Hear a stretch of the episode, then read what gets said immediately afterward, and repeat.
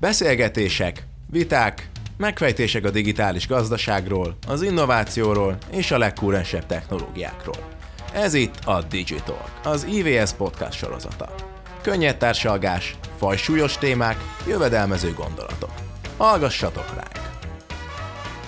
Egy izgalmas, az online térben felvett adással indul el a Digital Podcast sorozatunk harmadik szezonja. A Forbes, a Vizer, illetve a Supercharge szakembereivel beszélgettünk az online termékfejlesztés mozgatórugóiról, kihívásairól, technológiákról, stratégiákról és emberekről. Hallgassatok ránk!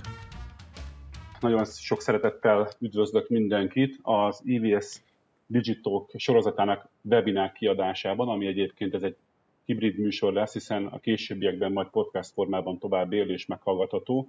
Úgyhogy ha valaki nem tud 100%-ban ide figyelni, az ne aggódjon, mert a későbbiekben vissza tudja hallgatni. A címe azért a rendkedvéért digitális termékfejlesztési sztorik, víziók és adaptációk. A meghívott vendégek pedig már egy kicsit bemutatkoztak így a cégükön keresztül. Galambos Márton, a Forbes főszerkesztője, Györfi Dani, a Vizer IT vezetője, illetve Sárközi Álmos, pedig a Supercharge innovációs vezetője, amit majd lehet, hogy fog egy picit pontosítani, mármint a pozíciót. Jó magam, Horváth Balázs vagyok, a, az IVS tartalommenedzsere, és az ilyen típusú műsoroknak, meg tartalmaknak általában a házigazdája. A, már is belekezdünk egyébként, még annyit engedjetek meg, hogy főleg a nézőknek mondom, illetve a hallgatóknak, hogy lesz lehetőség kérdések feltételére, illetve már is van, valakinek már most van kérdés, azt is fölteheti. De nyilván a, a műsor közben, illetve a, a beszélgetés közben, hogyha fölmerül valamikor a Q&A szekciót használjátok, légy szíves és szöveges formában kérdezhettek tőlünk. Én ezeket fogom figyelni, amik befutnak, és hogyha úgy van, akkor a, az következő egy óra alatt, ami egyébként maga a beszélgetés, fölteszem a panelistáinknak, a résztvevőinknek, amennyiben olyan, akkor az egy óra letelte után szakítunk el egyébként időt, tehát lesz rá idő. Úgyhogy bátran kérdezettek, nincs rossz kérdés, ahogy szokták mondani, ezt szerintem itt is kijelenthetjük. Vágjunk is bele, még tényleg annyi, annyi plusz információ, hogy az IVS nevében is egyébként a digitális gazdaságnak a szövetsége, úgyhogy mint ilyen igyekszünk minden olyan folyamatot, meg olyan jelenséget és olyan történést megfogni, megragadni, ami a digitális gazdaságot valamilyen szinten érinti, előmozdítja, stb. És ezen kereten belül pedig olyan embereket, olyan cégeket megszólaltatni és elhívni ezekre a eseményeinkre, ami persze régen még meetup volt, most ugye webinár, akik ennek az ökoszisztémának valamilyen szempontból fontos, jelentős képviselői szakemberei. Ha valaki ránézett erre a line-upra, akkor úgy elgondolkozhatott, hogy vajon mi lehet a közös a, a Force-ban, a Vizerben, Egyébként én tud, van egy nagyon érdekes összefüggés, majd azt is mindjárt elmondom, lehet, hogy ti is tudjátok, és a Supercharge-ban szerintünk az, hogy mind a három egyébként nagyon eltérő területen nagyon komoly, és már valószínűleg átgondolt digitális termékfejlesztés és szolgáltatást fejlesztés zajlik. És illetve a Supercharge esetében pedig ugye van egy, van egy ügyfélkör, akikkel Álmosik egyébként kapcsolatban vannak, ahol szintén valószínűleg nagyon érdekes trendeket lehet felrajzolni az elmúlt jó pár évvel kapcsolatban. Úgyhogy eh, nagyjából ez lesz a, a menet, és eh, én azt szeretném, hogyha inkább ti helyezzétek el magatokat ebben az egész eh, gondolatiságban, meg ugye magának a webinárnak a témájában. Úgyhogy Marci, veled szeretném kezdeni, egyelőre az ABC sorrendet tartva, aztán majd ez úgyis fel fog borulni. A, a konkrét kérdés pedig igazából csak annyi, hogy kicsit mesélj a Forbes-ról, nyilván röviden, tehát ugye, illetve a, a, arról még, hogy te hogyan, hogyan érzed ugye ebben a témában a Forbes maga um, hogyan kerül bele, illetve hogyan, hogyan látszódik. Természetesen most a digitális termékfejlesztési meg szolgáltatásokról beszélek. Köszönöm. Sziasztok! Általában a Forbesról talán ami most érdekes, hogy, hogy elég jól vagyunk, nem, nem zártuk még le a tavalyi üzleti évet, de, de minden jel arra mutat, hogy nyereséges évet zártunk, és ez, ez már büszkeséggel tölt el minket. Tehát, hogy ezt nagy dolog is a médiában, meg, meg mi is azt gondoljuk, hogy ez, ez elég jó.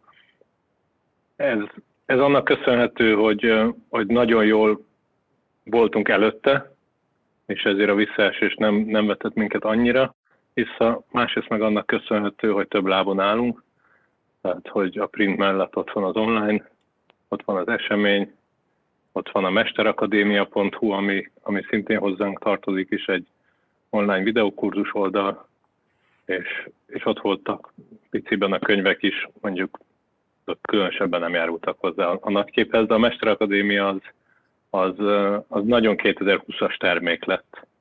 Tehát ott előtte azért inkább a termék bevezetési időszakban voltunk, és 2020-ban meg, meg nagy lendületet kapott. És akkor ezzel át is, át is mentem a digitális termékfejlesztés oldalra, hogy, hogy azt láttuk, hogy, hogy jól jártunk el, vagy okosak voltunk, de hát mondjuk ez nem volt egy nagy, nem, nem mi tudtuk egyedül, hogy, hogy 2013-ban indulunk egy havi lappal, akkor az már önmagában bátorság, mondjuk ez a bátorság elég jól bejött, de hogy érdemes digitálisan fejleszteni. Ezért is indult el a Forbes.hu 2016-ban, és, és aztán ezért is kezdtünk bele a Mesterakadémiába 2019-ben. Majd ezeket a lépcsőfokokat egy kicsit ki is bontjuk, nyilván majd mindenkivel párhuzamosan, hogy, hogy hogyan léptetek lépcsőről, lépcsőfokról lépcsőfokra, mert egyébként nekünk egy, egy célkitűzésünk volt ezzel a beszélgetéssel, hogy ne csak a pandémiára szorítkozzunk, és ne csak arra fókuszáljunk, hanem, hanem ezeknek a csapatoknak, cégeknek az előtte, és hát a várható, majd a jövőre néző terveit is nézzük meg. Dani? Hm, köszönöm. Balázs, sziasztok! Dani vagyok a, a Vizerből, én 2006 óta dolgozom a cégnél, tehát láttam felnőni, és jó pár érdekes, és csak a turizmust, közlekedést érintő válságokat át, átvészelni, átélni.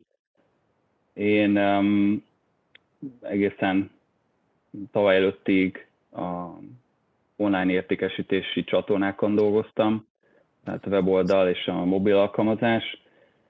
Úgyhogy um, um, és mivel ez a, a fő digitális értékesítési csatornája a Vizernek, tehát 95 plusz százalékban kizárólag itt értes, értékesítje direktbe a vásárlóknak, utasoknak, ezért éppen egy nagyon izgalmas és nagyon élvezetes jó bő tíz év volt.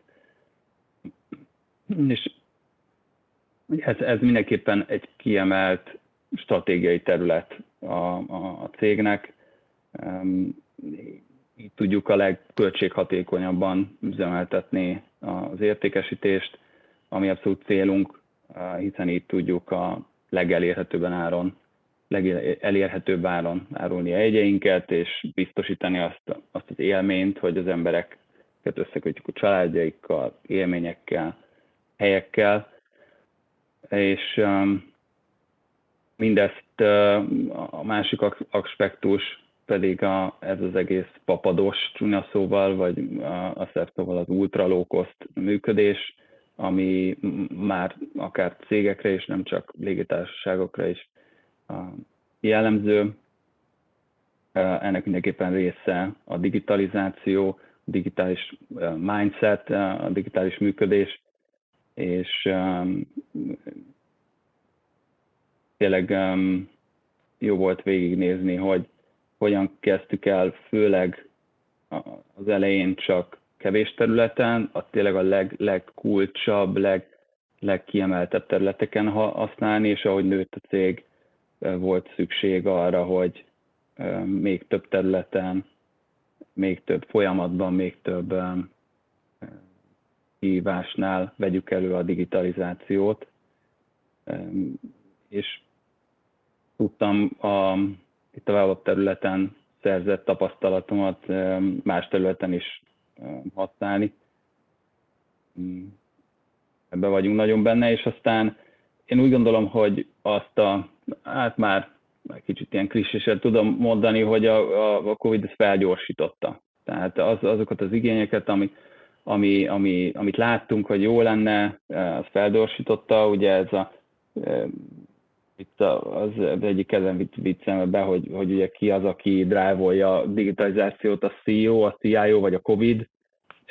Jelen esetben abszolút a, a Covid volt. Nagyon jó a másik két emberünk is, ismeritek is őket, tehát, de hát elképesztően felgyorsította. Ami a más kívás volt, hogy, hogy viszont válogatni kellett nagyon, hogy, hogy hol tudunk dolgozni, mert minket nagyon, nagyon érintett. Tehát minket érintett először. Tehát ugye, aki még már valahol ott volt, az még a hotelben tudott lenni, meg ugye a hotelben lehet menni, vagy lehetett menni belföldön, de hát az az első, amit, amit levágtak, hogy, hogy utazás, nemzetközi utazás, és um, úgyhogy kellett erre bőven, bőven reagálni, de azt hiszem erről még Beszélünk egy kicsit Meg ez is biztos, hogy a, a három szereplő közül szerintem ti vagytok azok. De aztán persze lehet, hogy a többiek ezt megcáfolják. A legnagyobb csapásokat kapta, vagy az az iparág az, amelyik ugye a leginkább uh, véreztetve volt, úgyhogy mm-hmm. én is, majd kíváncsi leszek arra, vagy vagyunk arra, hogy, hogy a, a digitális megoldások uh, felfutása, vagy fel, felpörget, vagy egyáltalán mi? Tehát, hogy volt-e értelme, de most én nem futok bele ebbe a kérdésbe, mert nem is akartam feltenni. viszont, viszont Ámoshoz um, lenne az az eredeti kérdés, hogy kicsit vázolt föl, így te szerepedet a Supercharge-nál. Azt is mondtam, Igen. Hogy, hogy miért Supercharge a Supercharge, ezen gondolkoztam egy ideje, bár lehet, hogy köze van ahhoz, hogy mobilos fejlesztésekkel indult a, a csapat, majd cáfolt vagy erősít meg, és, és nyilván magatokon, meg az ügyfél összetételen, illetve a munkáitokon keresztül. Egy kicsit mutasd be, hogy maga a cég uh, hogyan uh, szerepel, illetve hogyan pozícionálódik ebben a, ebben a, ezen a területen, amiről most beszélgetünk. Ugye a, a Supersharnak a sztoria az azért más, mert ugye egy picit, mert ugye itt egy digitális termékfejlesztésbe született cégről beszélünk, ott a 2010-es évek leges-legelején a, a négy alapító csináltak egy, egy megoldást, Igazából akkor még egy ilyen termékes cég volt, egy saját termékük volt, amit, ami, amivel indultak, és, és uh, ezt értékesítették először, és ebből, hát az nem, nem sikerült úgy, ahogy mondjuk sikerülhetett volna, és jókor pivotoltak, és rájöttek arra, hogy ők nagyon értenek Tessin Jendrisék, ugye ők négyen az alapítók rájöttek arra, hogy, hogy ez a fejlesztés, a termékfejlesztés jól megy nekik, a product market fit lehet, hogy akkor nem volt a legjobb, egyébként csináltak pénzt abból a termékből is, tehát jó, ez egy jó, jó döntés volt akkor, amit meghoztak, és úgy lettek ők egyébként termékfejlesztési partner, mobil, főként mobilra fókuszálva, és ez a Supercharge is innen jön, hogy igazából meglévő ötleteket tudtak így úgymond supercharge már, már nagyon korán, a, a Supercharge story az inkább a termékfejlesztésen belül érdekes, tehát hogy, hogy az elején ö, is már ilyen fejlesztő partner voltak inkább, és utána egyre, egyre ahogy a, egyre több fejlesztő jött, úgy jöttek egyébként más ö, ágazatok is a cégbe, és egyre inkább a stratégiai partner felé alakult a, a termékfejlesztő cégnek a, a, a szerepe így az ügyfelekkel. És ahol én ebbe bekapcsolódok, az már az elmúlt három-négy év, amikor már ilyen innovációs partneré alakul a Supercharge, gyakorlatilag itt a, mindig, mindig azért minket az ügyfelek drive voltak, a Superchat az ügyféligények is drive voltak, de ugyanakkor meg van egy iszonyatos saját erős drive a cégnek, legjobb termékfejlesztési, termékinnovációs cég akarunk lenni a világon. Nyilván ezt mindig az ügyfél igényekhez is igazítjuk, de mindig volt igény arra, hogy, hogy többet nyújtsunk egy picit. Tehát az, az egyértelmű volt, vagy az egyértelműen látszik, hogy egy ilyen klasszik, lassú folyamat, hogy csinálsz egy piackutatást egy partnerra, aztán csinálsz egy design koncepciót egy partnerra, aztán azt megbecsülted egy másik partnerra, majd lefejlesztetted egy negyedikkel, ez egy iszonyatosan hosszú processz, nagyon hosszú folyamat, és e, e, van egy igény arra, hogy az end-to-end gyorsan működjön, a, igazából, hogy az összes szolgáltatás egyben legyen, és itt, itt jön képbe a Supercharge, mint egy, egy ilyen termékinnovációs partner, ahol, ahol a digitális stratégiától kezdve a, a fejlesztésig mindent meg tud csinálni egy cég. És, és itt azért is fontos az, hogy tényleg mindig volt egy vízió, mindig van egy vízió, de vannak ügyféligények is, és ezt nagyon jól tudta alakítani a cég mindig. És amit én láttam ebből a négy évből, az az tényleg, hogy megyünk ügyfelekhez, mint mint termékfejlesztő cég, és, és, és segítünk nekik abban, hogy az üzleti céljéket el tudják érni a, egy, egy megfelelő stratégiával, de ezt úgy kell elképzelni, hogy ugye nem állunk meg annál, hogy akkor most ez a stratégia, és akkor induljatok el,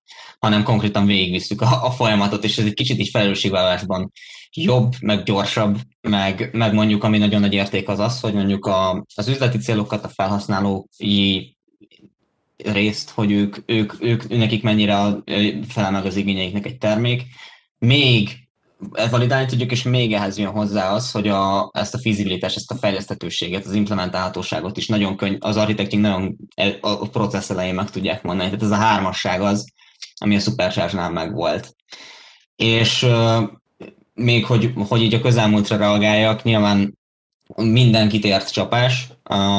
Minket tehát egyébként mi azt nem láttuk annyira, hogy most hirtelen nagyon sok új igény lenne a, Covid miatt, mert hogy egy termékfejlesztés lassabb ennél, de tudtunk növekedni. Ugye általában a Supercharge folyamatosan 50%-kal nő, így is tudtunk növekedni, nem ennyit, mint szoktunk. Nagyon büszkék vagyunk rá, hogy így is tudtunk növekedni, meg hogy az Amsterdam irodát is meg tudtuk nyitni. Ugye ez a Journey-nek egy másik ága, hogy már az elején is külföldi partnerei voltak a Supercharge-nak, nem, nem csak a hazai szintéren voltunk jelen, ez most is így van, az ügyfelek nagyobb része külföldről van, van irodánk Londonban és Amsterdamban most már. Tehát alapvetően egy nemzetközi hadszintéren vagyunk már ilyen a termékfejlesztésben és ebben a termékinnovációban. Hogy egy kicsit ezt lefordítsam, a, annak is, aki egyébként ebben, a, ebben az üzletágban nincsen otthon. Nyilván a Forbes, ez egy, ez egy médiacég, kiadványa van, kiadványai vannak, rendezvényeket, egyedeket csinál. A Vizer egy faporos, bocsánat, ultra low cost, légitársaság, embereket utaztat. A Supercharge pedig korábban egy-egy terméket fejlesztett le, egy-egy cégnek, egy digitális terméket, most viszont azt mutasd meg csak egy pár mondatban, hogy van egy cég, akinek van egy megoldandó feladata, vagy van egy megoldandó problémája, akár legyen az értékesítés, nem tudom, ügyfélmenedzsment, akármi, és akkor ti ebben segítetek azzal, hogy igen, itt, itt főként, a, csak hogy azzal kezdjük, hogy az ügyfeleink azok főként nagyvállalatok, tehát hogy mint itt van az OTP külföldön, a Pearson vagy a, vagy a Kodaknak az egyik ága, egész nagyvállalatok, meg scale-up startupok. És általában egy három, háromféle problémával indulunk, vagy az van, hogy, hogy tényleg úgymond egy, egy digitálisan valamilyen oldalról elmaradott vállalat jön üzleti problémával hozzánk, és kitaláljuk a megfelelő digitális megoldásokat, meg stratégiát, hogy, hogy, hogy ezt hogy csináljuk. Vannak olyan ügyfelek, akik inkább újra definiálni akarnak mondjuk egy iparágat, ezek az igazán innovatív projektek, ebből azért így kevesebb van. Azt mondjuk, hogy nagy, ők is sikeresek a piacokon, de hogy itt most valami nagyot akarnak húzni uh, digitálisan, és akkor azt ki, ki koncepteljük együtt, meg, meg vannak, vannak azok, a, azok az ügyfelek, akik egyébként igazából egy új bizniszlányt akarnak építeni, és diversifikálni segítünk nekik egy picit digitálisan. Amikor elindulunk, akkor üzleti probléma van, meg, meg rengeteg információ a cégben, elindul egy workshopolási folyamat, ahol iszonyatosan intenzíven bevonjuk őket, mert nélkülük, tehát ők, ők értenek a doménhez, mi meg a termékfejlesztéshez, meg a stratégia alkotásnak a, a digitális részéhez, és a rengeteg információt rendszerezve kialakítunk velük egy olyan szkópot, vagy egy olyan roadmap attól függően, hogy milyen mértékű a probléma, vagy probléma, amit megoldunk, ami utána, utána validálásra kerül és fejlesztésre kerül, és a végén kiesnek ebből platformok, mobilappok, webappok, sosem ezt a landing page szintet kell elképzelni, tehát nem az van, hogy, hogy a végén csinálunk egy, egy, egy homepage, homepage-et és készen vagyunk, itt inkább komolyabb, uh, komolyabb termékökoszisztémákról, meg, meg komolyabb webappokról, uh, meg mobilappokról van szó.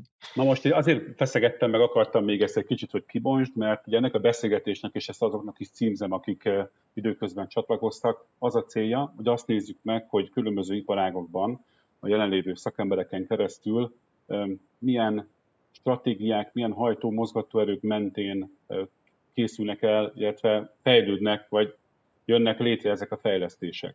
A, ugye Ámos most elég jól elmagyarázta, hogy az ő oldalukon ez hogy néz ki, úgyhogy most, most átadnám a másik két vendégünknek a lehetőséget, hogy az ő oldalukon ez hogy néz ki. Tehát mi, mi, mi az, ami az elmúlt, hát ugye egyik esetben majdnem 20 év, a Marcék esetében majdnem 10 év, megléptétek azokat a digitális lépcsőfokokat, amiket megléptetek. Ezek, ezek mennyire voltak egyébként a stratégiának egyébként is a szerves része, vagy ezek inkább csak kényszerből születtek, hogy ebbe, ebbe egy kicsit nézzünk bele, mert ugye ezzel tudjuk a jelenlévőknek átadni azokat a motivációkat, meg lépcsőfokokat, amiket ugye ti már átéltetek, és, és nagyon sok cég esetében ezek még, még ott vannak valahol a horizonton, hogy ezt meg kéne lépni. Ugye ebben segítsünk, és hozatok akár sztorikat, lehet sikeres, meg lehet kevésbé sikeres, ugye mind a kettőből elég jól lehet tanulni. Esetleg Dani, hogyha Jó. Ugye, látok azért nem egy, nem egy olyan mérföldkő volt, ami, amit valószínűleg föl lehet hozni, de nem akarom helyetted megválaszolni a kérdést nyilván. Igen, hát azzal kezdenénk mindenképpen, hogy a, a digitális termék az, az mindig is volt, és mindig is lesz, az, az a vérünkben van. Amikor elindult a, a Vizer, akkor ott az egyik legdigitálisabb légitársaság volt 2004-ben, és ez csak részben um, amiatt, hogy, hogy az értékesítés ott is um, mindenképpen hosszú távon az online-ban képzeltük el. Egy csomó minden másban is érdekeséképpen ugye a, a, hogy mennyi papírt kell a pilótának bevinni a, a pilóta fülkébe, mert ez most nem ez a beszélgetés része, de hogy a, ugye, nézitek a pilótás filmeket, kapja a tudsz például, ugye megy a Leonardo egy ekkora briefkézzel az okkal van, és az nekünk célunk volt az elejétől, hogy amennyire el minimalizáljuk le, az súly, ami üzemanyag, ami költség, ami miatt magasabb a jegyár. Tehát így van ez fölépítve, és és az értékesítés meg ugyanaz, tehát nekünk nem volt az Erzsébet körúton ugye irodánk, ahova be lehet menni, és akkor megvenni a korfura jegyet, hanem, hanem ugye online mindig, és ott próbáltuk ugye a különböző funkciókat, ami egy értékesítéshez tartozik, azokat folyamatosan fejleszteni, egyedivé tenni ezeket, ügyfélvisszajelzéssel, kutatásokkal, AB tesztekkel, és aztán az évek során egyre gyorsabb változtatásokkal, tehát mindenképpen az új technológiai eszközök használatával erősíteni. Ezek az alapvetések, én úgy gondolom, és úgy is láttam, hogy nem változtak igazából az évek során, tehát megtartottuk a stratégiai fókuszt, Igazából a trendeket követtük, tehát most már ugye mobil abszolút fókuszban van, azon, azon nem volt, ahogy a web, weboldalon is a, a mobil képesség az, az, az megjelent, és most már az nagyon régi sztori. Ilyen, ilyen ha visszanézzük, ilyen 5-6 évenként változtattunk a, technológián, és ezzel hoztuk be az új trendeket, de az a, a, a lényeg az, az mindig megmaradt, a, a direkt értékesítés. Itt inkább az, hogy hogyan, a módszertan az, amiben változott, az, hogy nem projekt, nagy projektekben gondolkozom, hanem inkább ez az az agilisabb, iteratív működés, az, ami ugye jellemző a, a digital líderekbe is, ami nem zárja ki a nagy boomokat, egy-két nagy transformációt, de alapvetően az, hogy, hogy a felhasználó fele inkább piciket nézzük, és hogyha visszanézel egy évet, akkor az egy másik, majd másik website, ahogy a Facebook is, meg az összes többi, de hogy egyszerre nem uh, rugunk bele azért a, a UI-ba. Uh-huh. Um, a, akkor ti, ti egy digitális natív, digitálisan natív igen, cégként igen, igen, igen, magatokról. Igen. Viszont így Igen. az fölmerül a kérdés ezeket a lépcsőfokokat említve, hogy, hogy ezeket a lépcsőfokokat, ezeket a, a szakaszokat, ezeket a 6 éves fejlesztési ciklusokat mi generálja? Tehát miben, e, mire figyelt a cég a felhasználói igényeket figyelte, hogy mit szeretnének, vagy inkább ti próbáltátok egyébként edukálni magukat az utazni vágyókat, hogy gyerekek, akkor itt mostantól kezdve úgyis ott van a kezetekben az okostelefon, itt van az alkalmazás, előtte pedig nyilván a webes felületek csinosítása, testeszabása, stb. Szóval mi határozza meg egyébként, vagy határozta meg akkor, és határozza meg mondjuk most ezt a típusú... Igen, nem az ügyfél, tehát nálunk a, a, célközönség nagyon fiatal, 29 év átlagban, tehát az, az mindenképpen a, az, azt a um, trendet kellett követni, hogy, hogy ez, a, ez a célközönség mire reagál, mire mi az a, az élmény, amire vágyik, és amire, amivel foglalkozik, mert mi abszolút úgy tekintünk a, a, a, a termékre, hogy elvigyünk A-ról B-re, hogy ez egy, egy commodity, egy alapetés, mint a, mint a,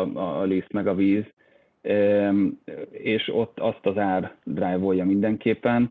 Tehát én láttam olyat, amikor sajnos tudom mondani az én vezetésem alatt nyugodt szerencsétlen website, mert, mert elcsesztünk valamit, de az emberek jöttek. Ott az olcsó egy, meg akarom venni, pedig lassú volt, élvezhetetlen, szenvedtek, mi is csak fogtuk fejünket, de, de ott jöttek az emberek, mert, mert olcsó volt. Így aztán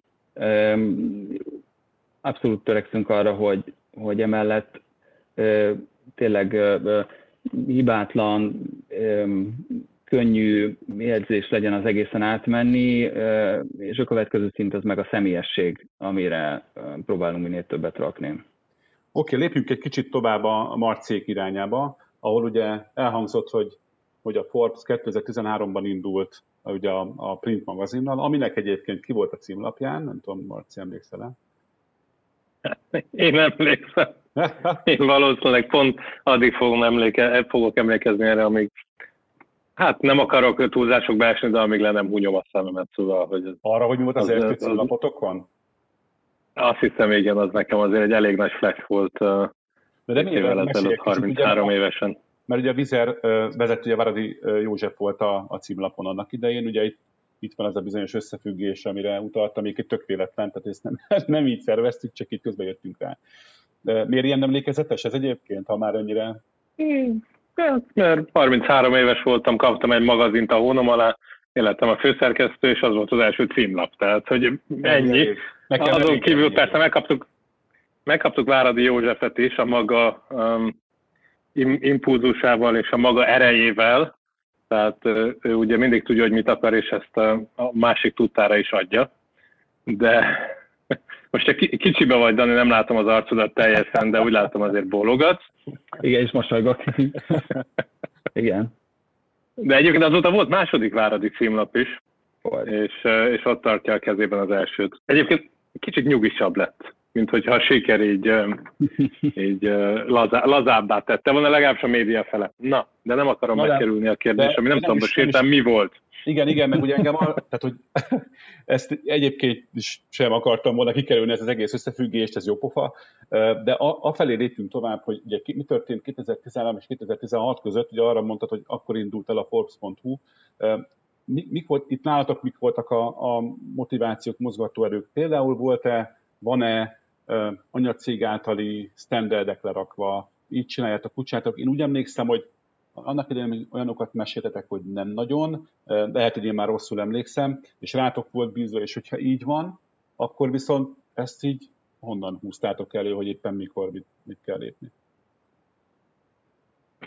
Igen, ahogy ugye végvetted, hogy kik vagyunk itt benne ebbe a kerekaszaba, úgy érzem, hogy kilógunk, de közben azt hiszem, hogy ez elény is, mert, mert akkor egy most ez egy nagyon más szempont, meg egy nagyon más helyzetben lévő cég, nem csak azért, mert média cég vagyunk, hanem azért is, mert am, am, amellett, hogy egy nagy márkát képviselünk, és van egy amerikai kapcsolatunk, és van egy licenszünk, amikor Budapesten bejössz a szerkesztőségbe, a kiadóba, akkor azért mégis egy KKV-t látsz itt. Tehát amikor lehet irodákban ülni, akkor itt mondjuk egy irodában ül 40 ember, és, és egy kis médiacég vagyunk, aki, aki egy nis piacon működik, és van egy ugyanilyen iroda Pozsonyban, és van egy ugyanilyen iroda Prágában, és így vagyunk mi egy kiadói csoport. Tehát ez egy, ez egy ilyen cseh, szlovák, magyar, már, de még mindig KKV szint, tehát összességében is mit tudom, 100-150 ember, aki, aki el mögött dolgozik és ez két, két tulajdonos kezében van, ők mindketten szlovákok, egyikük bankár, másikük újságíró volt, és így húzzák el. Tehát a céget, ami egyébként egy csoda, tehát én még ilyen kiadóval sose dolgoztam, ahol ahol ennyire érzik a tartalmat és az üzletet is, és ez az egész ettől megy. De ennek a két embernek a döntésétől függnek a dolgok, mint ahogy ez egy KKV-ban van. Tehát itt van két vállalkozó, aki időnként meghoz egy döntést. És akkor az van. Hát az, hogy mi menjünk online, legyen force.hu, az nyilván nem volt egy óriási agysebészet, de hogy mi ezt 2016-ban csináljuk meg, az az ő döntésük volt, amit megtárgyaltunk menedzsmenten, aztán egyszerűek azt mondták, hogy akkor gyerünk, csináljuk. Ez ilyen, ez, ez, ez ilyen egyszerű. Hogy is mondjam, igen, ilyen egyszerű, lehetne ennél még nagyobb körítés is a dolog köré, de ez valójában így van. És közben persze kapjuk az amerikai inputot, és van, hogy évente, van, hogy két-három évente vannak konferenciák összejön az összes nemzetközi kiadvány, meg van havi rendszeres kapcsolat, egyébként New Jersey, most már nem New York, hanem New Jersey központtal, meg látjuk is, hogy mit csinálnak kint. Ebből van, amit átveszünk, és van, amit nem. Az nagyon látványos, nagyon érdekes, hogy nálunk azért vagy jelentős részben, vagy egy 2020-as válságévben az üzlet felét hozza a print, vagy ennél többet korábban, meglátjuk, hogy hogy áll vissza. Amerikában már nem. Hát Amerikában a, a, a magazin már ritkábban jelenik meg, már a jelentősége sokkal alacsonyabb, és minden a Forbes.com, és abszolút azt tolják, és az az első számú, és egyébként tök érdekes megoldásaik vannak. És egyébként ez a két tulajdonos, vagy ügyvezető, ők monitorozzák, felmérik a piacot, trendeket néznek. Most ugye azért, és ezért is gondolom, hogy egyáltalán nem lógsz ki, én ezt hagy védje meg ezt a, ezt a setupot itt, mert hogy ha, még ha Forbes is a nevetek, igen, ahogy te is mondtad, egy KKV vagytok, és az IVS-nél mi azt látjuk, hogy pont a KKV szektor az, amelyik a leginkább küzd egyébként ezekkel a digitális kívásokkal. Ők félnek a leginkább, vagy vágnak bele a legnehezebben azokba a fejlesztésekbe, amitől talán nekik jobb lesz. Úgyhogy ebből a szempontból nagyon is, hogy jó, hogy itt vagytok. Na szóval visszatérve a kérdésre, titeket bevonnak ebbe, vagy akkor ezek szerint nem, hanem Ó, persze, persze. Nyilván közösen. Nem, mi, mi egy, egy igazi, igazi jó normális cég vagyunk, tehát nem, nem az van, hogy, hogy havonta kapunk egy e-mailt, amit kell csinálni, és akkor meg kell csinálni, hanem mint egy klasszikus kiadó van egy üzleti vezetője, a kiadónak is vagyok én, mint szerkesztőségi tartalmi vezető, mi ketten egy szinten vagyunk, és mindkettőnknek a főnöke a kiadó vezető vagy kiadó tulajdonos, ő az operatív működésbe nincs benne, így hárman alakítjuk a menedzsmentet, Kocsis Attila, aki vezeti a kiadói részt, neki van kereskedelmi tévés, meg, meg printes háttere is, ugye Viaszhatnál HVG-nél volt, én meg jövök a saját újságírói hátteremmel, és akkor így hozzuk össze, ami van, és így, így tudjuk becsatornázni a trendeket, meg nyilván hozzuk be most arra van a szerkesztőség, tehát hozzuk be mindazt, amit, amit az emberek behoznak a cégbe. Nagyon sok 20-30 éves dolgozik, és ők meg abszolút, ők, ők mint a vizer digitálisan natívak, vagy natívan digitálisak. és, és ez, ez, ez hajtja. De igen, ez nem könnyű egyébként. Kiszéként lehet, hogy ez bizonyos szempontból nehezebb, bár a nagyoknak meg azért nehéz, mert akkor ők elmennek a supercharthoz, nagyon bonyolult folyamataik vannak, 150 oldalas jelentéseik, és akkor tülnek munkabizottságokba, és, és így igyekeznek olyan hatékonyak lenni, mint amilyen hatékonyak mi tudunk lenni, hogyha ha épp minden klappol, és mindenki egy irányba húz.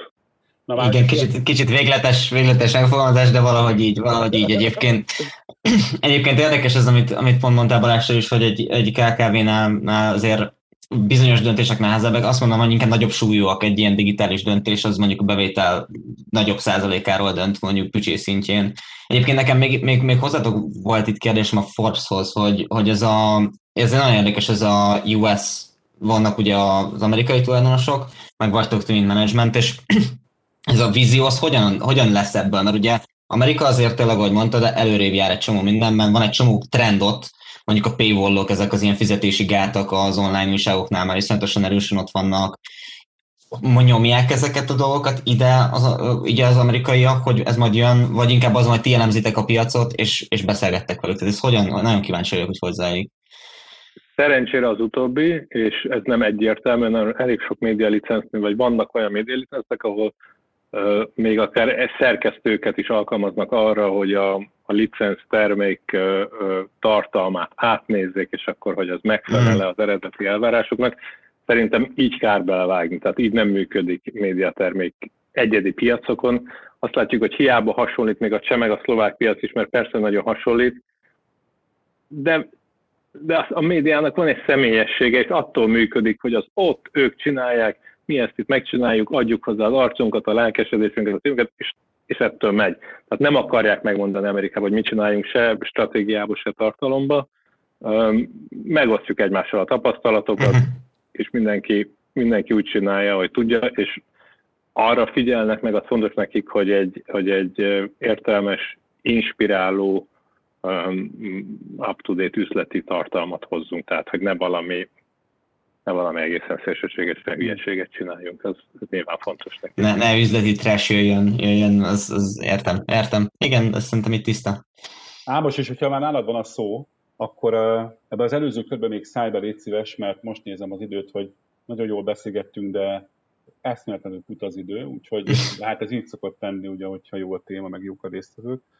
Ugye ebben a motivációs térkébe egy kicsit pontosíts, vagy érte segíts megérteni nálatok is, a szupersázsán a maga a digitális fejlesztések folyamatai hogyan zajlanak, ugye ezt a Dani és a, Marci elmondta, meg az ügyfeleknél, ugye most egy nagyvállalati szektorról lesz szó, mondom elsősorban, ott, ott mik, mik hajtják ezeket a cégeket is. Ugye, amit említetted, itt elsősorban pénzügyi, tehát banki szektorról beszélünk, illetve Dolgozunk sok szektorral most már, sokáig a fintech volt, a pénzügyi szektor volt a, a domináns, most, most már azért eléggé van, egy, van vagyunk a VSM-ben, van, van ilyen e-kereskedelem, e-commerce ág is, a healthcare is elkezdődött, tehát az iparágak egyre inkább gyűlnek gyűlnek, gyűlnek telkóba is nagyon sok helyen voltunk, vagy vagyunk már igazából az összes nagynál, nagyjából jártunk.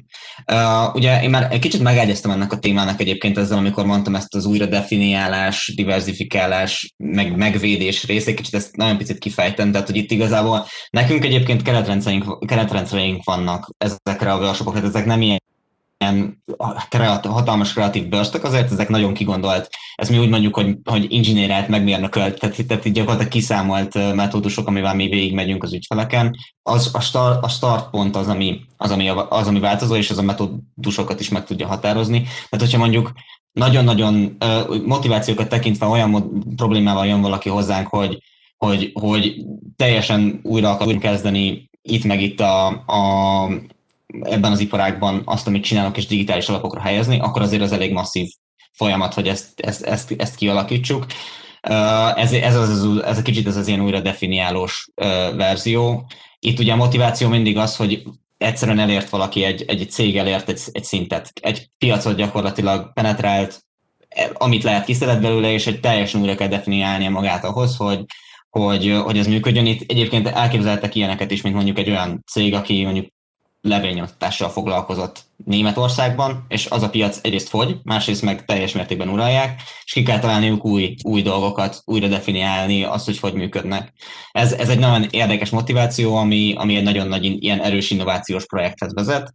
Vannak ennél kevésbé, kevésbé ilyen, hogy mondjam, átfogó példák, mondjuk, hogy olyan problémával is jöhet valaki hozzánk, hogy egyszerűen nem érjük el a 18-35-ös. Mit tudom én, hogyha mondjuk a vizer nem lenne digitális, hanem a vizer lenne mondjuk a, a, egy, egy kicsit öregesebb, mondjuk ha most létezne a Malév, és, és oda jönnének hozzánk, hogy, hogy egyszerűen a Vizer elvitte az összes 1835-ös userünket, valamit csinálni kell. Ez egy kicsit definiáltabb track már. Ugye tudjuk, a, a probléma, a probléma az, az, az, az, az adott, és el, el tudunk kezdeni kutatni ebbe az irányba, és nekünk van egy ilyen úgynevezett discovery fázisunk, amikor ezeket egyébként, pont ezeket a motivációkat fedezzük fel a kontextust, mert és ezt, ezt most szoktam mondani sokat ügyfelekkel, hogy én dolgozom az én, mint innovation leadként, meg innovation konzultantként, én innovációs tanácsadóként az legelső szakaszban dolgozom az ügyfelekkel, és mindig mondom nekik, hogy nagyon fontos az, hogy melyik sínre tesszük rá a projektet. Tehát a, a sínánál, amikor elindul a vonat, nagyon jól meg tudjuk csinálni bármelyik, bármelyik irányt, de hogyha az elején nem választjuk ki jól, akkor az, az, az a sikerességet nagyon erősen befolyásolja, És sokszor pont arról szól az első két-három hét, hogy a tényleges motivációkat feltárjuk azon belül, hogy oké, okay, de miért nem értétek el eddig? Milyen projektek voltak korábban? Minden, minden egyes stakeholderrel ilyenkor körbe interjúzunk, hogy az összes, a szervezet összes motivációját begyűjtjük és rendszerezzük hogy megtaláljuk azt, hogy, hogy, hogy mi lesz az az irány, ami, ami kell. És akkor vannak, a, vannak még lezárva ezt a, a, az ilyen hármast, vannak az ilyen kifejezetten olyan problémák, hogy tudjuk, hogy mobilap kell nekünk, biztosak vagyunk benne, vagy tudjuk, hogy webap kell nekünk, vagy van egy webappunk, ezt meg kell csinálni, hogy jó legyen. Mert most látjuk, hogy nem használják eleget, elakadnak a userek. Ugye, amit a, a Dani mondott szerintem, hogy van olyan, hogy egy weboldal nem működik tökéletesen, de olyan értékcsere van a végén, hogy végig szenvedik magukat a felhasználók, mert kell nekik. Vannak, na ez, ez, ez a jó eset. Ebből lehet nagyon jó terméket csinálni. Van olyan, amikor ez nem olyan erős ez az értékcsere, és csak azt lát, látod, hogy bejönnek, elköltöd a marketing büdzsédet, de nem érnek végig a felhasználók azon az úton, amit szeretnél. És ez, a, ez is egy gyakori probléma, amit ilyenkor megoldunk, ez inkább ilyen, itt kell nagyon sokat tényleg a felhasználó oldalon kutatni. Egyébként minden projektünk olyan, ahol ezt sokat csináljuk, hogy ténylegesen hogyan tudjuk kiszolgálni ezt jól, és, és ugye erre van a, a design csapatunk, aminek egyébként nálunk az az innovációs tanácsadás is a része. A design az nem csak ilyen felület dizájnt jelent, hanem tervezést hogy ezek úgy legyenek megtervezve és validálva, hogy, hogy kellene. És egyébként majd én erről, én erről nagyon szeretnék hallani egy kicsit, vagy beszélni erről a felhasználói validálásról, mert én ezt mindig mindenkitől kérdezem, hogy ők hogy és mit csinálnak. Bizonyos tereken nem tudom, hogy majd, majd a mennyire tudtok erről mesélni Vizer meg Forbes oldalon. Nekünk minden projektnek ez a legfontosabb, egyik legfontosabb eleme. A tech oldal, üzleti oldal, meg felhasználni oldalt is kutatjuk.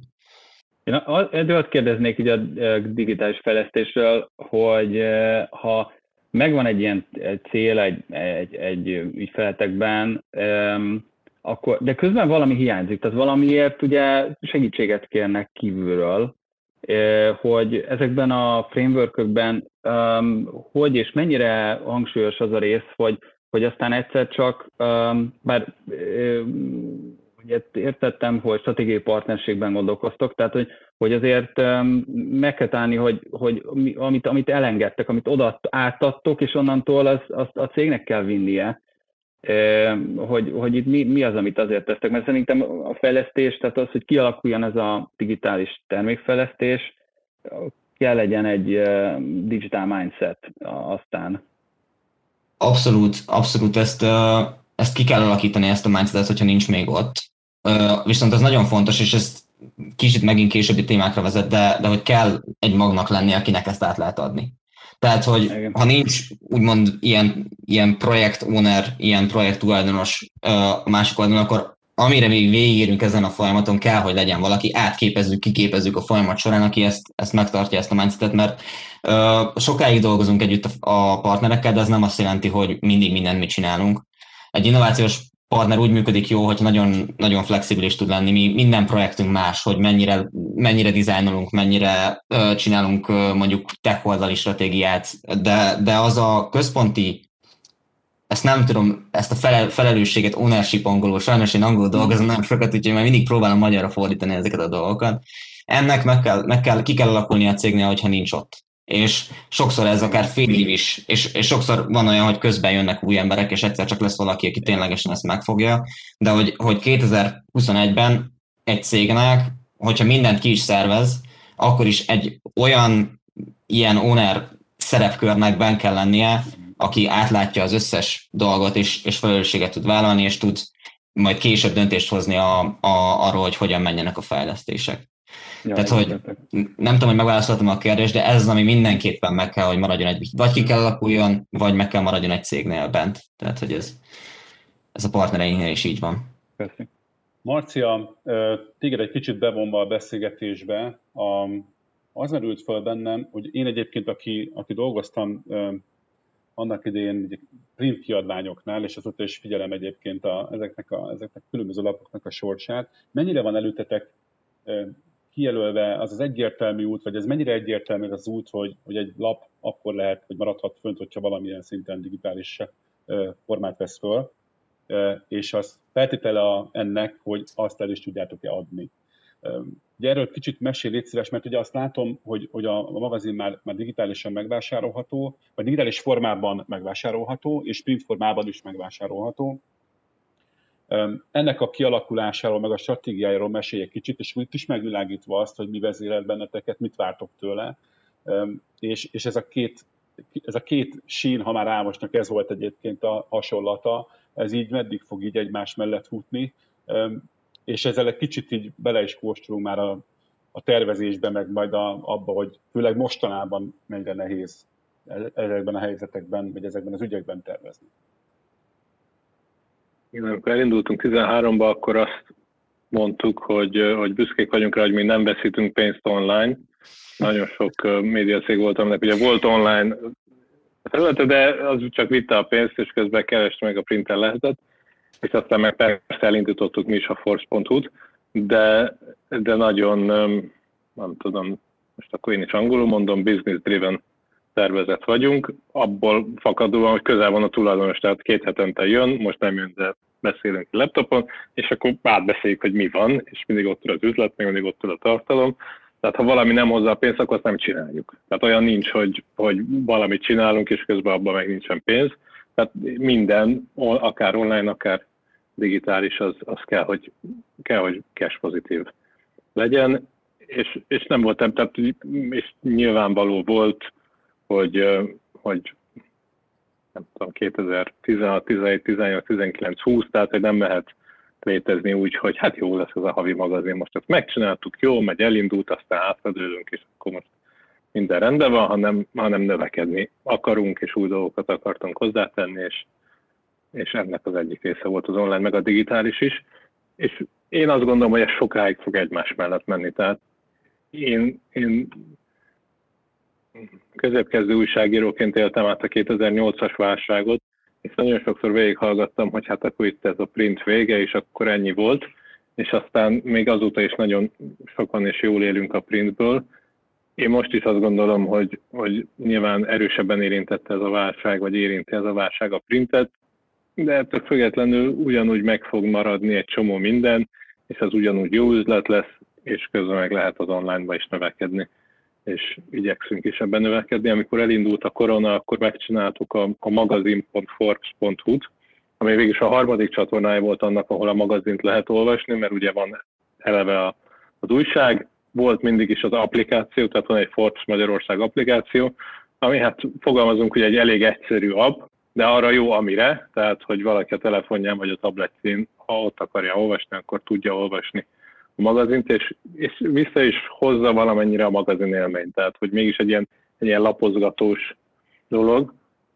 Ehhez képest a, a webes magazin megjelenítés, tehát hogy desktopon vagy telefonon böngészőben uh, olvasom a magazint, ez nem jött be. Tehát ez, ehhez én is tudok csatlakozni ahhoz a, a nem sikerült digitális fejlesztések részéhez, hogy hát ez nagyon nem működik. Egyébként így is van, aki használja, tehát hogy egy harmadik csatorna, ahol, ahol megint csak jelent, jelen van az újság, de, de ez nem, nem hozott áttörést. Megpróbáltuk. És egyébként ehhez az egész mixhez maga a rendezvény láb csatlakozik, amiben ugye most szükségszerűen valamiféle digitális fejlesztés is kell hoznia magával, mert gondolom ti is úgy csináltatok, mint minden média cég, akinek van rendezvény lába, hogy fizikailag megrendezte az XY helyszínen, és ott fizikailag megjelentek az emberek, de ugye ezt át kellett helyezetek digitális térben. És ez egy kicsit átcsavarnám a beszélgetést, picit pandémiázunk szerintem, mert, mert az biztos, hogy megpörgette, és azt hiszem Dani mondta, felgyorsította a folyamatokat. Marc, ez nálatok hogy volt? Hmm, átálltunk az umra, tehát a, a, a dolognak a, a gyártási része különösebben nem, nem okozott nagy ügyet. Ugye mi is vagyunk egy nagy cég, meg, meg működött ennek a gyártási része nagy cégekben, ez nyilván óriási fejfájás tud lenni, de nálunk ez különösebben nem volt. A hangulatban, a lélekben nehezebb volt átállni, és ott um, szerintem volt idő, amikor ezzel többet foglalkoztunk, mint kellett volna. Tehát többet fókuszáltunk az, hogy menjünk az irodába, vagy nem menjünk, vagy hogy jó, vagy mit kell kérni, így visszatekintve, mintha egy kicsit több energiát, meg erőforrást fordítottunk volna erre, mint amit érdemes lett volna. De hát őszintén szóval nem csodálkozom rajta, szóval, hogy így fel kellett dolgozni az eseményeket. A események. Az események meglepően jól működnek online. Tehát mi egy csomó jegyet eladtunk online eseményre, és csomó szponzorációt eladtunk online eseményre, és sokkal jobban zártuk az online esemény évünket, mint vártuk. Azt hiszem, nem minden, nem akarok számokat mondani, mert nem emlékszem rájuk pontosan, és akkor nem, nem pontosan megy ki, de hogy, hogy nem, nem, nagy volt, nem volt nagy a visszaesés ahhoz képest, mint hogyha fizikai eseményeket rendezünk, és persze a költségeink meg sokkal alacsonyabbak voltak, úgyhogy az meg segített. Ennek volt egy, egy alapja, ami nem teljesen evidens, hogy a Forbes események sosem voltak, sosem voltak elsősorban networking események, vagy a többségük nem volt az, nekem mindig fontos volt az, hogy azért jöjjenek oda az emberek, mert a tartalom érdekes. Tehát, hogy ne a szünetér jöjjenek, amikor a chaving mellett lehet beszélgetni, nagyon sokszor nem is adtunk aját, hanem kimentek az emberek és vettek maguknak, hanem magáért a tartalomért jöjjenek, ami a színpadon történik, az kösse le az embereket, és akkor az érdekes legyen. És ezt át lehetett fordítani online-ba, mert akkor ugyanúgy érdekes, tartalmas dolgokat csináltunk, és azt, azt élvezték az emberek, és abban meg beleraktunk némi pénzt, hogy most elmenjünk egy stúdióba, vagy hogy ez így profi legyen, és ne, ne nagyon házi minőségű. De ezt, ezt, ezt jól megugrottuk itt, itt jó ösztönökre hallgattunk, meg jó gondolataink voltak. Ah, Az amúgy szerintem, mondjad, bocsánat, mondjad nem, nem, nem, nem, nyugodtan. Csak hogy ez nagyon jó példája ez az event, amit most meséltél, hogy, hogy, hogy milyen vonal van a között, hogy mondjuk mikor jössz ki jól vagy rosszul a, a, a pandémiából. Tehát, hogyha most ezek tényleg ilyen, ilyen network heavy, inkább network események, akkor lecsökkentek nagyon durván. Így meg pont ezek a szakmai tartalmak, hogy csökkent gyakorlatilag a, a, a, a versenytársak száma, mert egy csomóan nem mentek át online-ba, meg, meg egyébként a, az offline Ivennek egyébként mondjuk versenytársa most csak hasonló a színház, meg az, hogy elmész valahova. Tehát az, amikor fizikailag felemeled uh, a hátsót és elsétálsz egy eventre, az, az annak egy csomó más ilyen, ilyen kicserélő aktivitása van. Míg mondjuk a pandémiában minden eltűnt, tényleg már megmaradtak a jó kis szakmai előadásotok, és egy csomó ember azt mondta, hogy na, végre tudok valamit csinálni. Uh, szóval igazából pont szerencsés lett. Versenyeznünk kellett, azok az ingyenes tartalmak voltak, ami meg egyszer csak így felrobban. Igen de ez működött. Na, Dani, akkor te, te említetted meg talán először ugye magát a Covid-ot, meg, meg ugye a vizert, és nyilván az összes légitársaságot érintő hatását, ami, amit szerintem mi laikusok, vagy akik nem az iparágban dolgoznak, csak nagyjából uh-huh. sejtetik, azt uh-huh. látjuk, hogy mi nem utazunk, tehát nyilván, és más sem. És igazából senki De sem. Mi is, ezt mi is látjuk. És ezt valószínűleg ti érzitek a legjobban a bőrötökön. Igen, igen. Szóval igen. most valahogy fűzzük, fűzzük össze kérlek a, ja. az egész digitális stratégiátokat ezzel, ezzel a helyzettel, hogy ez, ez miben, hogyan változtatta meg a stratégiátokat, Jó. és esetleg az, arra is tér ki kérlek, uh-huh. hogy, hogy ez innentől kezdve változtat-e magán a cégnek a működésén a következő időszakra nézve. Mert ugye ezt is érdemes lenne nézni, hogy, hogy e, ebből a tapasztalatból merítve, és az elmúlt egy évben megéltünk, e, a cégek is, majd Tici, te is gondolkoz ezen a kérdésen, hogyan raktározzák el, ezt, e, ezt az egész helyzetet, hogyan nyúlnak hozzá a céghez, hozzá nyúlnak egyáltalán. Nyilván cége válogatja, gondolom, meg, meg állapota válogatja, és a Bizernél is gondolom ez így van. Igen, hát mi mindig is egy agilins és reziliens cégnek gondoltuk magunkat, és ha valami, akkor ez most próbára is tett minket. Hát a sikersztori az mindenképpen az egész ilyen kargó, azaz áruszállítós bizniszünk, ahol egész egyszerűen képes volt a szervezet reagálni rá, mert hogy mi abban hiszünk, hogy, um, hogy eh, ugyanilyen embereket is uh, veszünk fel, hogy a, a, a cég ettől agilis és reziliens, hogy a szervezet ettől agilis és reziliens és flexibilis, hogy, uh, hogy akkor megnéztük, hogy jó, kik, kik azok a funkciók, kollégák, akiknek úgymond sajnos nem tudnak mit csinálni, mert hogy a munkájuk a kapcsolatos nem tudom, volumen, meg tartalom, az, az nem is lehet teljesen nulla, de lecsökkent, akkor használjuk a, a képességeiket, a kapacitásukat egy új területen.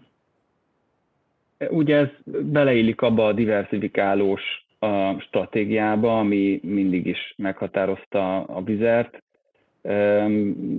Tehát ugye a magyaroknál én nagyon jellemzően arra azzal találkozom, hogy jó, hát a Vizer Budapestről repül pont. És amikor azt mondom, hogy 170 célpontra repülünk, akkor hm, hát az hogy lehet? Hát én azt hittem már mindenhol voltam, mind a 60 helyen.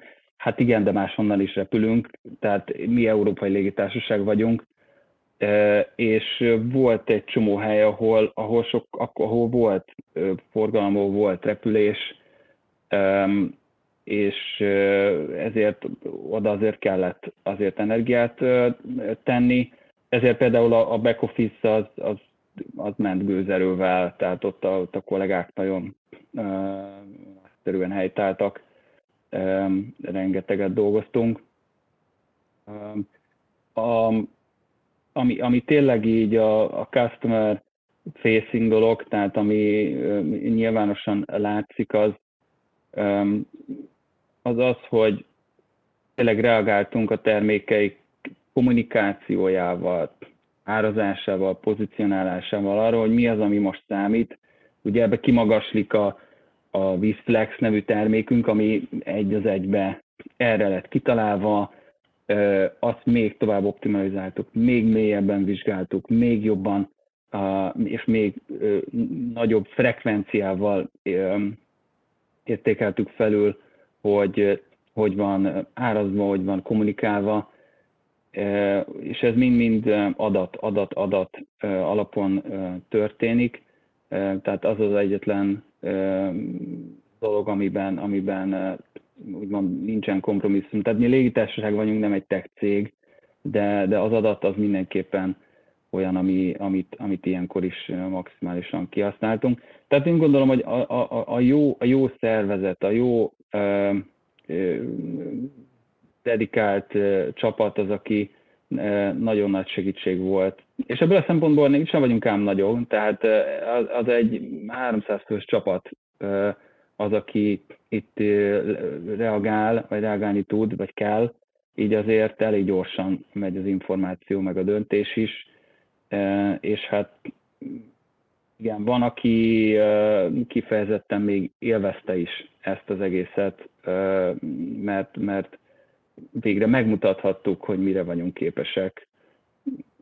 És hogy, és hogy végre nem az emberekkel, hanem a, az árukkal kell, csak a teherrel kell foglalkozni, mert ha jól értem, erről jól viccelek csak, erről ez van is, szó. Ez is, igen. Hogy, hogy De hát hogy, van, van, még egy nagyon sztori, a, a, a ami, ami szeptemberben indítottunk, és uh, iparági egyediség volt akkor, uh, hogy egy olyan interaktív térképet csináltunk, ami megmutatja, hogy a, honnan repülsz és hova repülsz, ott milyen restrikciók vannak, uh-huh. uh, amiket hát nem tudtok elég frissen tartani. Tehát a real-time is új értelmet nyert, mert uh, olvastál valamit, akár, akár mi, olvastál valamit, és akkor biztos ez a léte, biztos ez a, a leg, leg, legújabb hír, hova kéne mennem a legújabb hírért, tehát arra nagyon rámentünk, még a legutolsó pedig a, a pénzvisszafizetés, az ebben az industriban a, a, a sláger story, tehát és, és mi a Arab rámentünk az ügyfél barát szempontjából, tudom büszkén mondani, hogy, hogy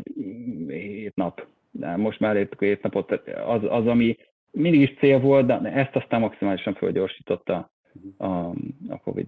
Szóval Ámos a Dani akkor azt mondja, vagy hogy nyilván ti is értetek, hogy mit mondani, csak egy átkötés miatt szoktam kicsit magyarázni a dolgokat, hogy, hogy ezért a, a cégek esetében, az, az ő cégük esetében, a Vizer esetében sokkal inkább szervezeti, illetve szakemberi oldalról volt fontos a a flexibilitás, a rugalmasság, a gyors hatékonyság, és ugye danék eleve embereket keresnek, akik, akik ugye gondolom ilyenek, vagy, vagy egy ilyen helyzetben így reagálnak. Ám most te ezt ugye a nagyvállalati ügyfélkörben is e, ebben látod a, a siker kulcsát, vagy esetleg nem feltétlenül, vagy nem mindig. Ugye, és most nyilván két dologról beszélünk, egyrészt van egy technológiai fejlettség, fejl, fejl, amit Dani is mondta, hogy ők nem tech cég, teljesen érthető, vagy inkább emberi, vagy ezeknek valamiféle kombinációja azzal kezdeném, hogy kicsit nehéz bármit mondani a Vizer, Vizer challenge után, mert ennél keményebb nem nagyon tud lenni, mint hogy a központi tevékenységébe bele, belemegy egy kés, ami így másfél évig így ott tanyázik. Uh, én egyébként behagytam kreditekben a pénzt, pénzt ez, és ez részben a jó experience-nek volt köszönhető, mert ügyesen, ügyes volt az app. a Ryanairből kirúgdostam, a Vizernél egyszerűen jobban meg sikerült megcsinálni ezt a flót, és aztán nem jutott kivenni.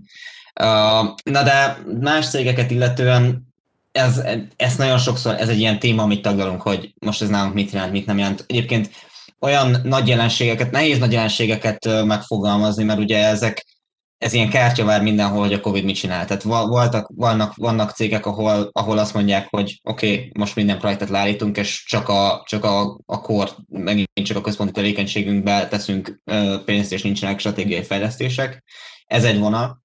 De egyébként maga a Covid az, az egy, ahogy bejött, az egy ilyen nagyon ilyen komfortzóna kivozdító pillanat minden cégnél, szinte mindegyiknél, ahol a, a technológiát hirtelen betolják minden cégnek az életébe, és ez nekünk jó. És ez a többi cégnek is valahol jó, mert hogy, mert hogy amúgy már, már régen technológiai oldalról fejlődni kellett volna.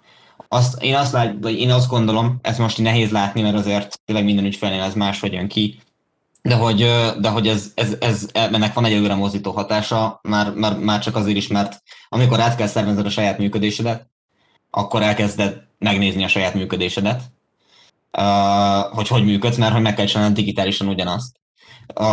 És, és ezekben a pillanatokban jönnek optimalizálási ötletek is egyébként, amiből szintén projektek lesznek. Alapvetően kétféle, akik így ténylegesen reagálnak az ügyfeleink közül, kétféle irány van. Az egyik az tényleg, hogy diversifikálnak valamit, van egy új irány, ami, ami, amit be akarják pótolni a kieső bevételeket, és van ez a kosztkát irány, ami egy kicsit alábecsült egyébként, mert itt, itt most a Dani is mondta, hogy fú, hát az nem annyira termékfejlesztés, az teljesen termékfejlesztés tud lenni ugyanúgy, hogy rájön arra, hogy, hogy ez egy ez egy hatalmas lehetőség arra, hogy újra gondoljanak folyamatokat. Mert hogyha ez mindig úgy van, hogyha valamit digitalizálsz, az egy lépés az automatizáció felé, mert amíg nem digitális, addig nyilván nem tudod automatizálni. A Kosket irányból elindul egy, egy ilyen belső optimalizáció, amiből utána egy teljes átalakítás tud lenni. Ezt, ezt, ezt, ezt van egy nagy partnerünk, akik még a Covid előtt pont kezdték ezt a digitalizációs projektet, de nagyon felgyorsította a Covid. Tehát, hogy az, hogy minden egyes dolgozóik, ez egy nagy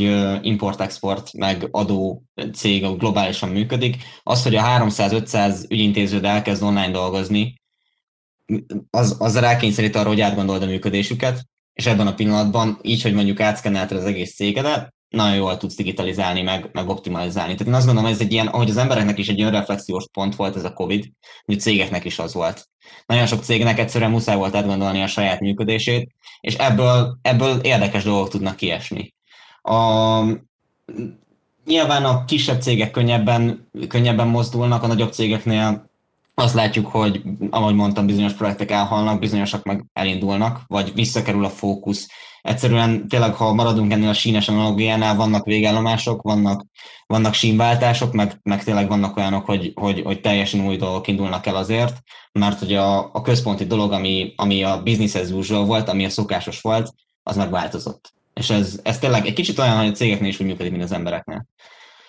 És hogyha már itt tartunk, és lassan egyébként be kell fejezzük, egy, hogyha tartani akarjuk magunkat. Márpedig én szeretném, ha tartanánk magunkat az egy órához, ami egyébként közben eltelt. Egy picit beszéljünk a jövőről, ami tudom, ez a picit a jövőről az egy, az egy nagyjából lehetetlen kihívás, mert most hosszasan lehetne beszélni a jövőről, de mégis villáncsátok föl, létszes mindhárman, hogy magatok területén hogyan terveztek, és most fókuszálva a digitális termékfejlesztésre, ugyan magára a témára. Mennyire láttok előre, mennyire vagytok bátrak, vagy inkább visszafogottak? Marci, majd kezdte, légy szíves, mentek tovább a, az eseményekkel, ami egyébként telítődött a piac, rengeteg van, te is mondtad, azért abban is sok kihívás van, hogyan, hogyan képzelitek el, és közben azon is gondolkozhatok, hogy a hibriditás, a hibrid szó a számotokra jelente valamit, majd elmondom, hogy ezt miért kérdezem. Marci megyünk előre most a, a, a Women's Summit Force, Women's Summitot szervezzük, aztán legjobb napot szervezzük, és amíg nincs feloldás, addig mi toljuk online. Már most is jól állnak a jegyeladásaink a, a női napra, tehát hogy azt látjuk, hogy ezt be tudtuk vezetni, és ez működik. Nem, amíg, amíg nem lehet fizikai eseményt tartani, addig, addig működik az online esemény.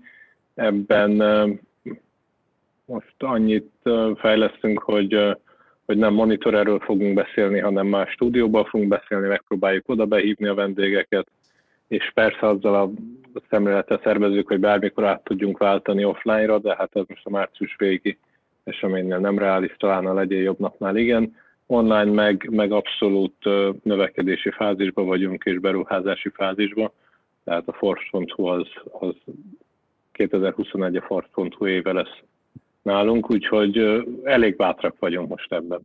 De akkor megválaszoltad. A hibrid... Ja, igen. Mondja, mondja csak. Hibrid szorul nekem az jut eszembe, hogy inkább nem, köszönöm, de ez inkább annak szól, hogy, hogy az értekezleteket tehát vagy Zoomon tartom, vagy élőben. De hogy a kettőt együtt, az, köszön, tehát azt köszönöm, nem.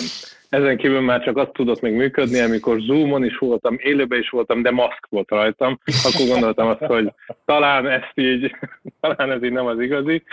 A eseményeknél működik a hibrid, tartottunk is hibrid eseményt, tavaly a, a női napot, ami pont március 18-án lett, vagy nem tudom, tehát 14-én, tehát pont, pont elkaszálta a Covid, és akkor azt ősszel tartottuk meg, vagy nyár végén, az hibrid volt. Tehát ott lehet online is követni, meg ott is le, a MON kultba voltunk, és akkor ilyen nagy távolságkor ültek az emberek, működött. Vagyis, hogy Tehát ez már a flow volt, össze, összefolynak az események a fejembe. Csak azt akartam még kérdezni tőled, hogy akkor ezzel ugye válaszoltál arra felmentett kérdésemre, hogyha ha lehet offline rendezvényeket szervezni, átálltok teljes mértékben offline rendezvények, vagy visszaálltok. Tehát nem, azt, nem tervezitek azt, hogy bizonyos események online maradjanak, amit te is mondtál, ugye költséghatékony, a tartalom akkor is ott van, tehát ugye ez egy döntés akkor már? Úgy látom nem egész. Nem hoztunk ilyen döntést, biztos meg fogjuk fontolni. Nem, nem reális, hogy azt mondjuk, hogy csak online legyenek az események.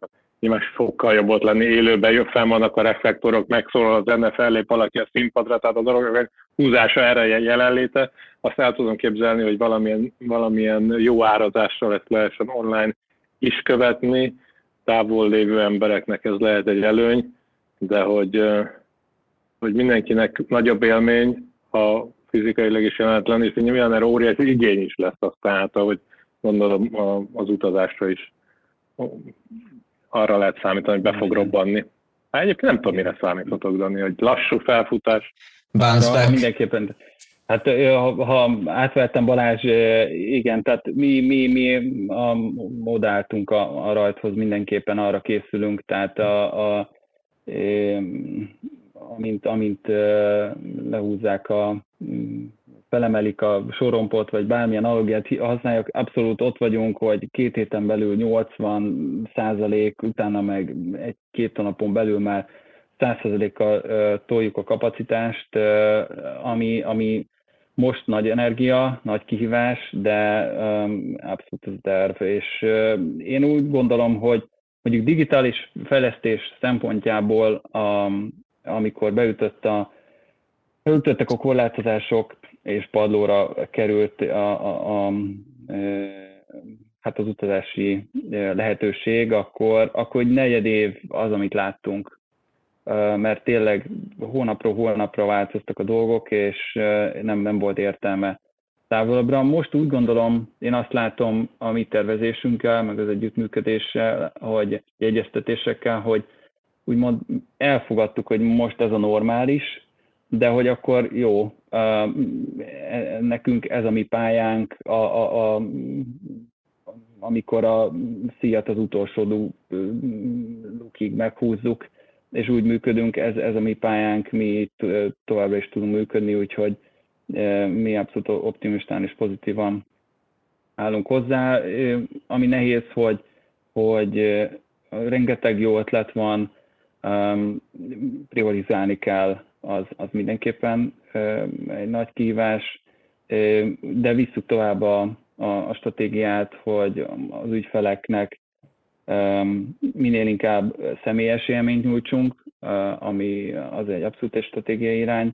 És itt a, a hibrid szó nálunk úgy jön elő, hogy mi a, a, a, az ügyfél úton az elején az inspirációnál és a keresésnél és a vásárlásnál fogjuk a kezét digitálisan, ott vagyunk, az egy kontrollált környezet, majd jön a szürke zóna, a reptér, ami a szükséges rossz az egészben, ott is nagyon sok energiát teszünk, hogy digitálisan fogjuk a, továbbra is a, az utasunk kezét, mert hogy, hogy nem tudunk mindenhol ott lenni.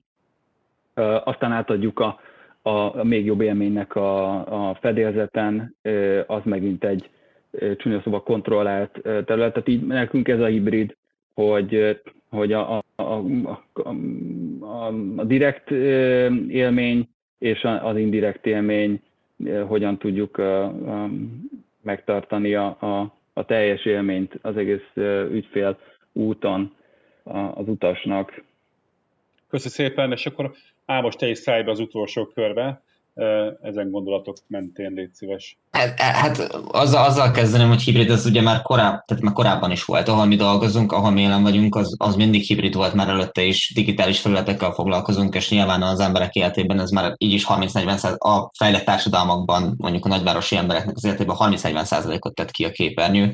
Most ezt a, a mostani helyzet az eltolt a 95-be, vagy 90 vagy nem is tudom, majd jön egy új, ami mondjuk 40 helyett 50 vagy 55 százalék lesz, tehát egy új hibrid, ami, ami számunkra releváns. Nyilván lesz, lesz, lesz egy, egy, egyfajta újdonsága a piacon ennek, hogy ennek lesz egy memóriája, ez ugyanúgy, mint egy világválságnak van egyfajta, ezt a new normát, ezt ezerszer mondják.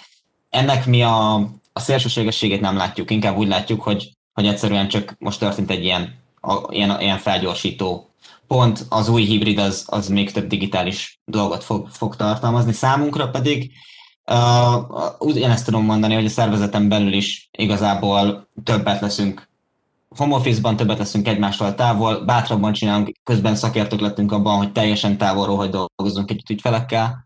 Rájöttünk dolgokra, ami miatt egészségesebben tudunk hibridek lenni szerintem, mert hogy nem félelmek vezérlik a hibridséget, hanem tapasztalat. És, és ez egy fontos, ez amit ki lehet szedni ebből, a, ebből az egész pandémiából. Szerintem, hogy, hogy van a szervezetnek egy tapasztalata, hogy mondjuk mit hogy kell csinálni, úgyhogy nem megyünk be, és el tudja dönteni, hogy melyik az a rész, amit újraindítok, teljesen bent, és melyik az a rész, amit egyébként ez még jobban is ment távolról, és nekünk az, az ügyfelekkel is ugyanez, meg még a piacon is ugyanez. Tehát, hogy ez egy újfajta tapasztalás, aminek mérni kell az eredményét, nézni kell az eredményét, elemezni kell az eredményét, és, és, és az új hibrid, ez azt a 15%-ot úgy eldönteni, hogy az, az, az hatékonyabbá tegyen minket, és jobbá. Köszönöm szépen. Egyébként azért kérdeztem, és tettem fel ezt a, vagy hát tettem, dobtam be ezt a szót, mert egyébként az IVS maga is rendezvényeket szervez, tart, kényszerűségből ezt egyébként tavaly óta mi is online tesszük, úgyhogy a májusban, ha minden igaz, jön a Smart, aminek a Hybrid is Coming alcímet adtuk. Szerintünk még jön, nyilván nálatok már ott van. Sok helyen már régen ott van, de összességében a gondolkodásban, meg, meg talán a, a teljes ökoszisztémát nézve ez még igencsak most érkezik, vagy, vagy üt be, ahogy ti is fogalmaztatok többet. Köszönöm szépen még egyszer, hogy itt voltatok. Ez volt a Digitalk, az IVS podcast sorozatának legfrissebb kiadása. Ha mindent tudni akarsz a digitális gazdaságról, az innovációról és a legújabb technológiákról, akkor kövesd a műsort az IVS platformjain. A műsorral kapcsolatos észrevételeket, ötleteket a digitalk.ivs.hu e-mail címen várjuk. Hamarosan újra találkozunk.